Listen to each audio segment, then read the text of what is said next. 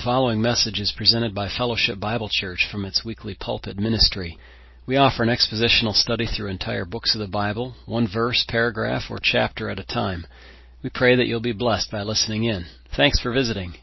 All right, welcome this evening. Glad that you are joining us online. If you're doing that, we're going to go ahead and uh, trust uh, Brattons are online. So I'm going to hang up summarily and they will be able to participate that way. And then we'll turn our Bibles to, oh, what passage shall I have you turn to? Let's turn to Genesis chapter 3, please. Genesis chapter 3. Uh, this will just be one of a number of passages that we could visit depending on how the time goes. And uh, sorry, I forgot to mention that the young people can be uh, dismissed to go up uh, with Jansen and uh, do their first of the month activity. We should be okay there, I think, John. Yes? Is that all right? Yes, okay, very well. All right, we can let you go then. Genesis chapter 3. I want to talk with you in a few sessions about the concept of self deception. Self deception. It's been something that has been on my to-do list for a long time, and I just decided uh, I'm going to start uh, hacking away at this uh, topic and see what I can come up with for you all, and hopefully it will be helpful. I was alerted to this topic uh, some time ago in an article which is by a uh, theologian who's now with the Lord, and uh, I'm trying to find it here, the reference. It's called The Crucial Concept of Self-Deception. The theologian's name is Greg Bahnsen. Uh, Bahnsen is a, a, theologian well known for being a student of Cornelius Van Til of the presuppositional school of apologetics. If that doesn't mean anything to you right now, then uh, don't worry. That's not the point of our message this evening. But uh, he was not in line with our theology in terms of eschatology and dispensationalism and our view of the church.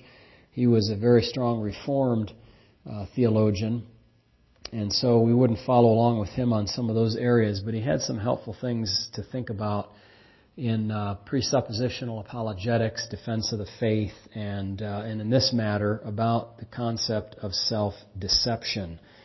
So, over 75 times as I introduce the subject uh, in the Bible, 75 times in English, the verb deceive is used and uh, about 10 times the noun deception.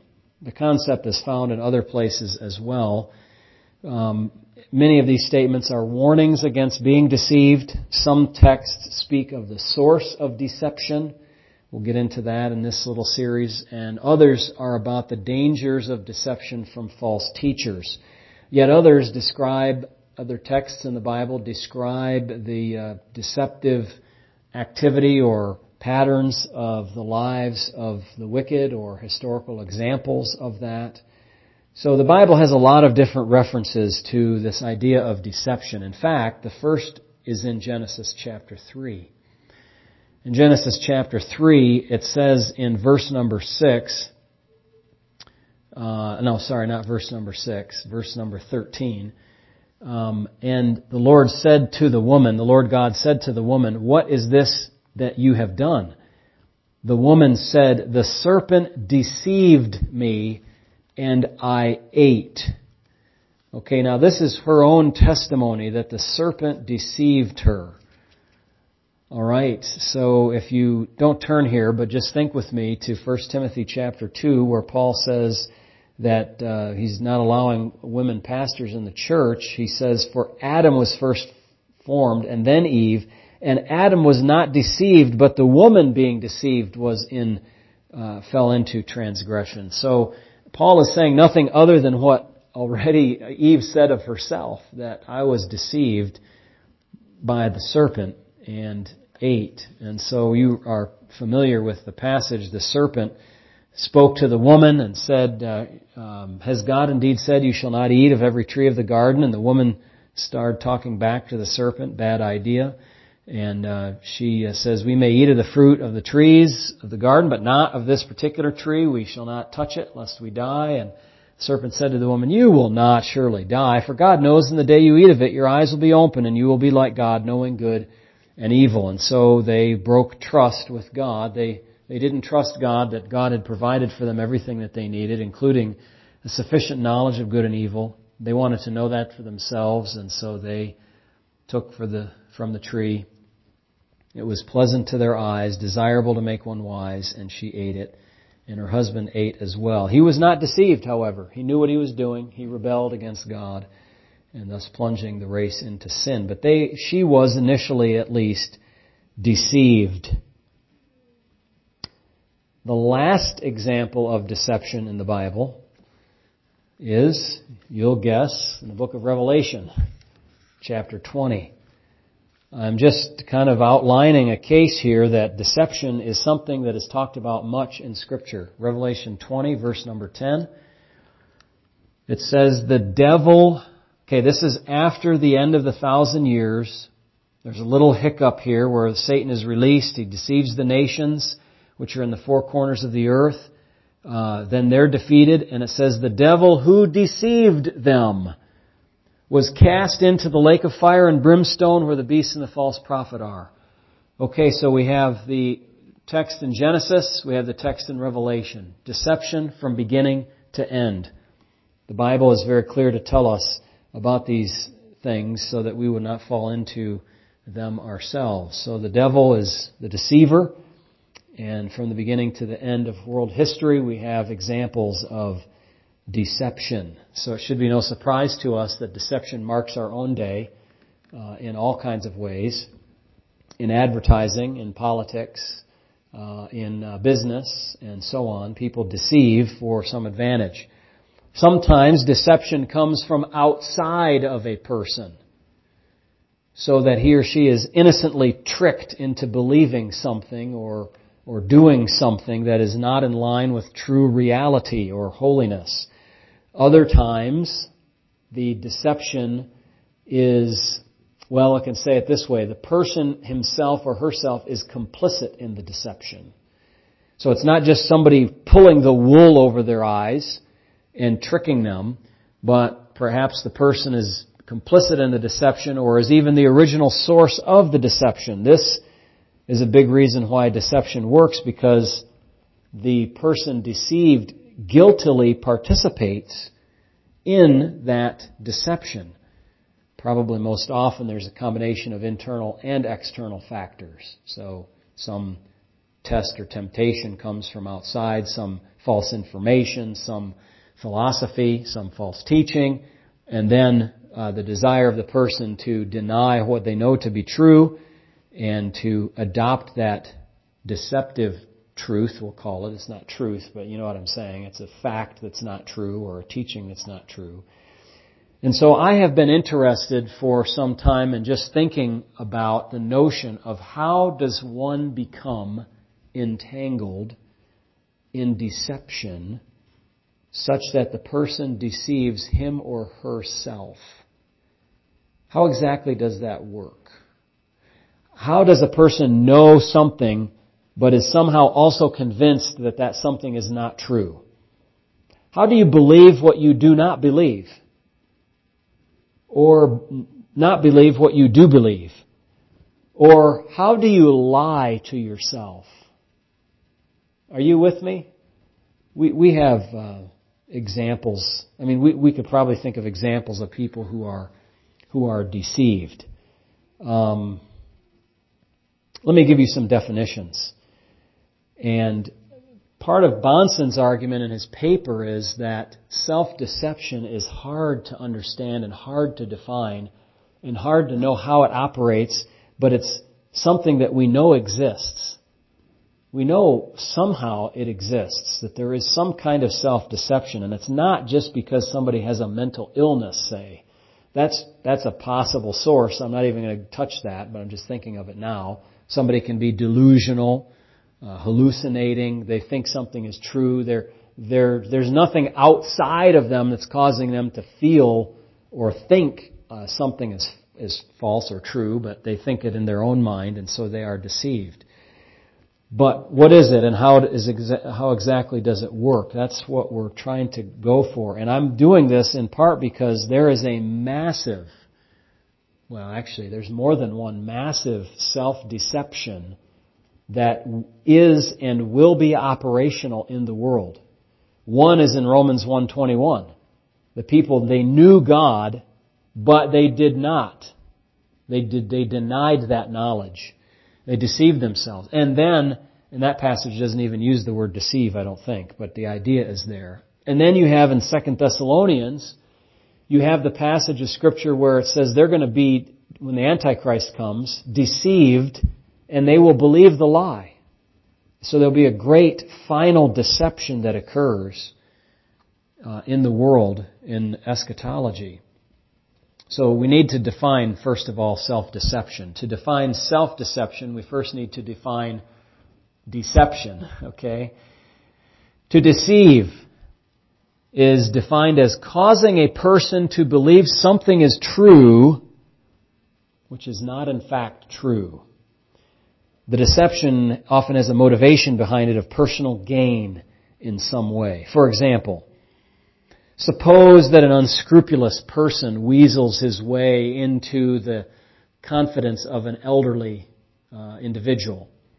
He might use his position to deceive the senior citizen to hand over money for some purpose uh, that is not in fact the real use of the money or for something that's wildly inflated. Somehow lie to that person or say, here's a, here's an investment that's a, you know, a, a no-lose situation or you've heard it all before. You know, uh, elder care people who are embezzling or children embezzling from their parents or something like that, stealing basically. Um, I heard years ago about a car dealership not far from here that took an elderly gentleman for $100,000 uh, by getting him to purchase a Cadillac that was uh, priced up to that level. And I'm sure they didn't add all the options uh, so that they would lose profit. that that was one of the last things that I ever heard about that dealership before it went out of business, and its um, franchise was taken away from by by the Cadillac uh, people.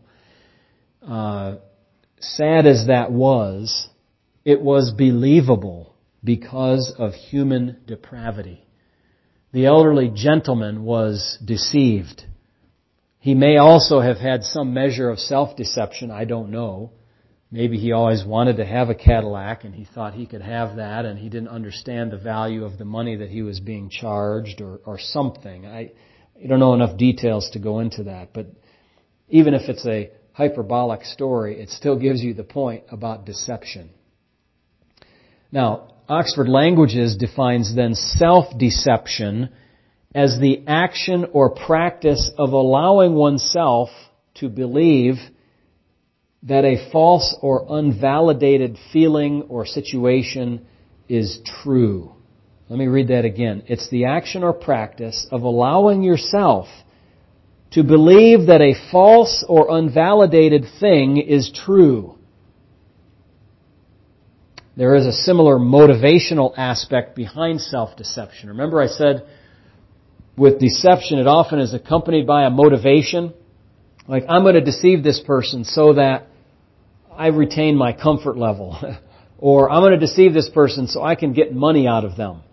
Or something like that. There's a motivation to it. Well, there's a similar motivation behind self-deception. The wrong belief that you convince yourself is true permits the deceived person to continue in their mind or action to live in a comfortable or pleasurable place without having to deal with the reality that they're denying. So if you deny, for example, that God exists, you can continue to live comfortably pursuing your sinful pleasures. Make sense? You can do so without much thought to the implications of the opposite proposition. The opposite proposition is God does exist. So if you deceive yourself by saying, no, God doesn't exist, even though I know He does, then you can live with that false proposition on the surface of your mind, and that allows you to feel better about your activities that are done in sin before God. So, here's what self-deception looks like. A person, we'll say uh, Joe, because we don't have any Joes here, uh, believes that X is true. Okay, he, he, he believes that X, whatever X is, is true. God exists or whatever. Joe is motivated for some reason to ignore, hide, or deny that fact. You know, the fact that God exists is inconvenient if you want to sin. If you want to live in sin. So there's some motivation to ignore, hide, or deny that X is true. So Joe misconstrues or rationalizes the evidence that X is true, twisting it around so that in his mind it can be plausible that X is not true.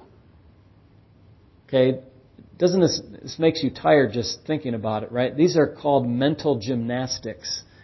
And some people get a lot of exercise doing such mental gymnastics. that's a, uh, that's a adaptation of a phrase we heard a long time ago from some uh, missionary, I think Dr. Frazier. But uh, anyway, those mental gymnastics really uh, tire us out. But people do this all the time. They know that something is true, but they rationalize away the evidence for that, twisting it so that it can be plausible that it is in fact false. Um, I'll give some illustrations uh, over the course of the next one or two more sessions on this subject. So, so Joe has believed X is true. He's motivated to deny that. He then misconstrues the evidence that would be against the denial. That would, you know, and he says, "Okay, I can make this seem plausibly not true." So he brings himself to believe falsely that I do not believe that X is true. I mean, I believe it's true, but he's somehow brought himself to the point of saying it's not true. This effectively is the same as saying that Joe believes that X is false. So it's kind of a lot of jumping here to, to get to this point. I'm sure it's stated in a very careful way uh, by Bahnsen as well as I've uh, kind of replicated it here. Um, so he knew it. He rationalized away the evidence for it. And now he's in a situation where he believes falsely that he does not believe in X. Even though, like I always kind of think about the example of, of disregarding God. When that person comes before the throne of God for judgment, they're not really going to believe anymore that they're atheists. They're going to know that what they knew in their heart of hearts what they had in Romans language suppressed in unrighteousness, that is going to come bubbling up to the top again in a very, uh, a very bad way, and they're going to know that they were deceiving themselves. So here's another illustration. When the son of Mrs. Jones has been caught red-handed, stealing lunch money out of students' desks at school, and Mrs. Jones continues to protest her son's innocence. Despite this being the third time that such an incident has taken place, despite her discomfort and red face when the subject of dishonesty comes up in casual conversations, despite the fact that she does not trust her son around her own purse any longer because she's been missing money out of there, and she continues to explain his innocence with strange explanations like, the school officials have a vendetta against my son, or they were framing him. Nobody in that case finds it hard to believe that she is deceiving herself. Does that make sense? I'm sure you probably could think of a circumstance or two along that line.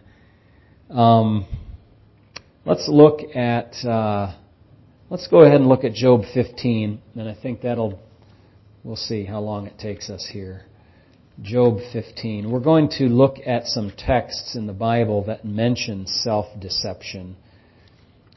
And uh, I'm going to use Job 15 because it uses the idea of self-deception. But what I'm not going to do is give Eliphaz the credit that he might like me to give him because his theology is a bit messed up. He is using his speeches, as the other friends are, to say that Job is a wicked sinner and therefore he is suffering the problems that he has in his life. 15. Job and chapter 15. Um, and so we recognize that that's the case with Eliphaz and that his theology is somewhat, um, well, maybe we could say deceptive. but uh, we're not deceived by it. We know that it's not perfect theology because uh, he's blaming Job, and Job is declared by God to be a blameless fellow, a, a righteous man on the earth. But our, for our purposes, we can use the passage here cautiously. So Eliphaz, look at verse 31, Job 15 and 31. He says this, Let him not trust in futile things, deceiving himself, for futility will be his reward. Okay, so uh, around, um, oh, you go back far enough, you're going to find that he's talking about a wicked man, like in verse 20. The wicked man writhes with pain all his days. Now see, there's an example where Job's, or uh, Eliphaz's theology is wrong. There are many wicked people today who do not writhe in pain. They live in luxury. They're billionaires, millionaires. They have plenty of resources, all kinds of friends, and pleasure all the day. That's not exactly true what he says, but he's talking about a wicked person. And he says, let him not trust in futile things. Well, that's, that's good. I mean, we can evaluate that and find that it's useful. Trusting in futile things, deceiving himself, for futility will be his reward.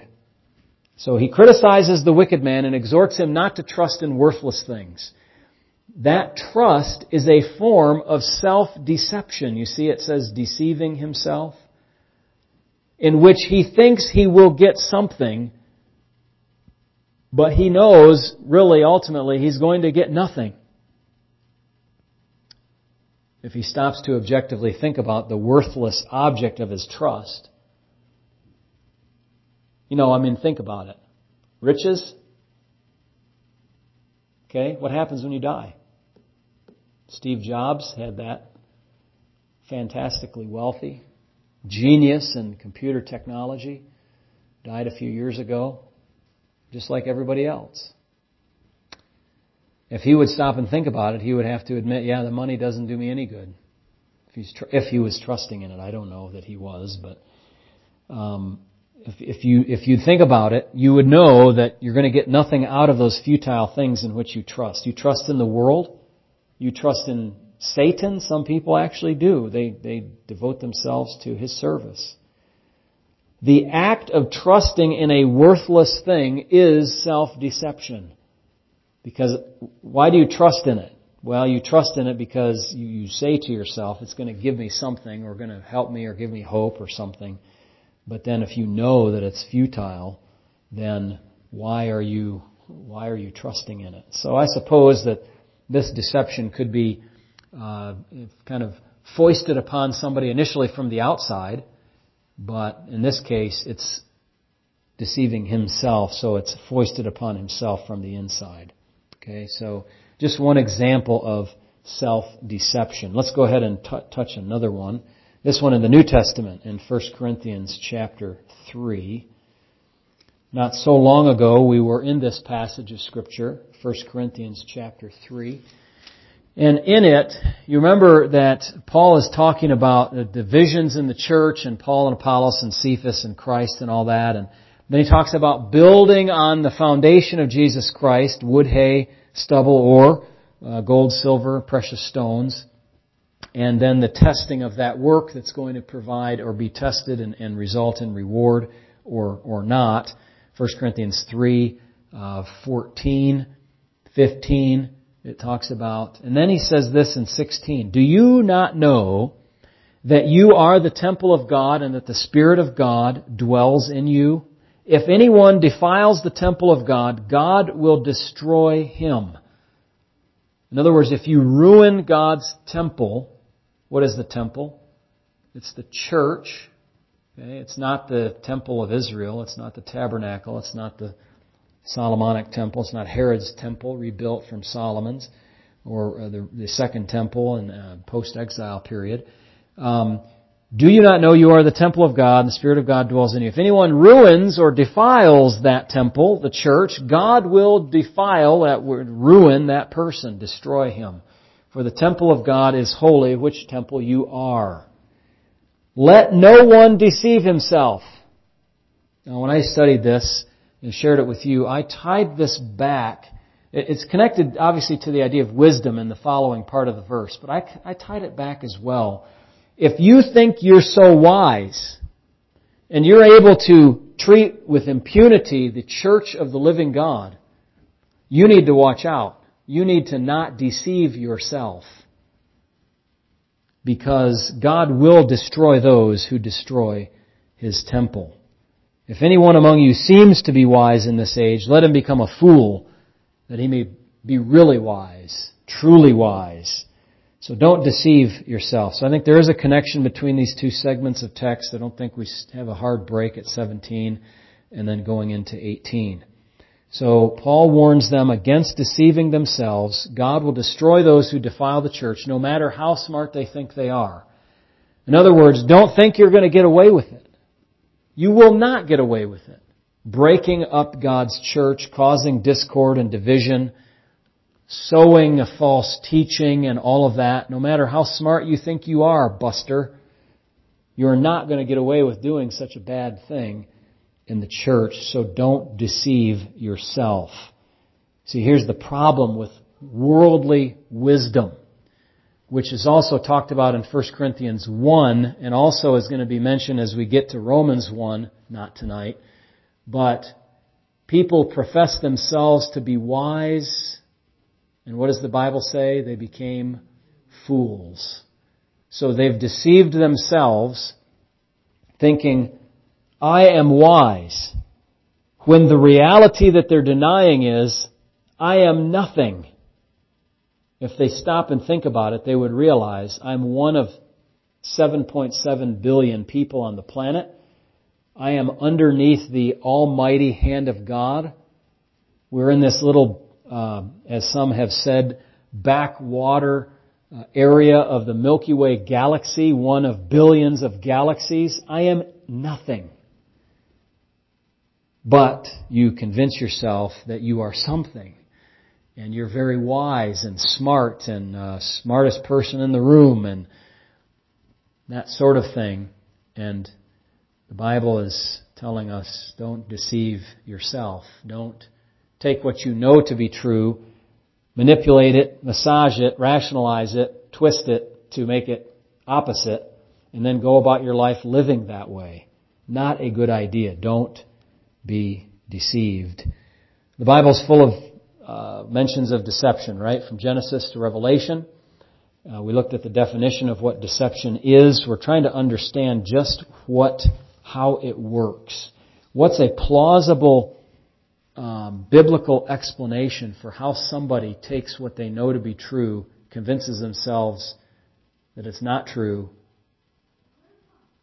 But this is a real problem. This is why I wanted to investigate this because people around us do this all the time. Some do it who are believers. Some who are professing believers. Some who are professing not believers. Take a professing believer for one example. They say they know that Jesus is the Christ, He is the Lord, but then they live as if that's not true. Now, in between there, there must be some train of thought where they're justifying their behavior. I, I know that God wants me to live for Him, but I'm going to deceive myself into thinking I don't really have to do that. And maybe I'll theologize it a little bit and throw in the idea of forgiveness there, and God will God will overlook and all that sort of thing. And so therefore I can live. You're deceiving yourself. You're believing something that's true, which is the opposite of what is true. So this is a very important topic, and I hope that our investigation will yield some fruit and at least help us to understand how we can see somebody who is deceiving themselves and help them to see that. As I've said before, sin is a very deceptive little creature. Um, and you probably can think of a verse in Jeremiah that tells us about our hearts and what they do to us. The heart is deceitful above all things and desperately wicked on top of that. You can't be deceitful and be holy. So it could never say the heart is deceitful above all things and desperately holy. it's desperately wicked. Okay, deception is evil. And so we have a real problem on our hands, or should I say on our hearts, because sin does that to us. Sin deceived me, Paul says in Romans 7. So we're going to have to stop there. Uh, I know you're already saying, Uncle, enough is enough. Uh, you got to let this sink in. We'll go at it again, review all this, and add some more to our uh, to our thoughts as we have time over the weekend. Let's pray. Our heavenly Father, help us not to deceive ourselves. Help us to heed the warnings of Scripture that we should not deceive ourselves. That we uh, are surrounded by deception and we can become culpably involved in that deception by deceiving ourselves. Lord, help us to be humble and to recognize that and Lord, even to recognize the symptoms of self-deception in us so that we can combat that successfully in our walk with you. Lord, we love you and we thank you for your love for us. Lord, would you spare us in wrath, would you remember mercy even over us, your people, and over the nations of this world who are blind and go about thinking that they're wise when in fact they are at the pinnacle of foolishness. Oh, help us, I pray. In Jesus' name, amen.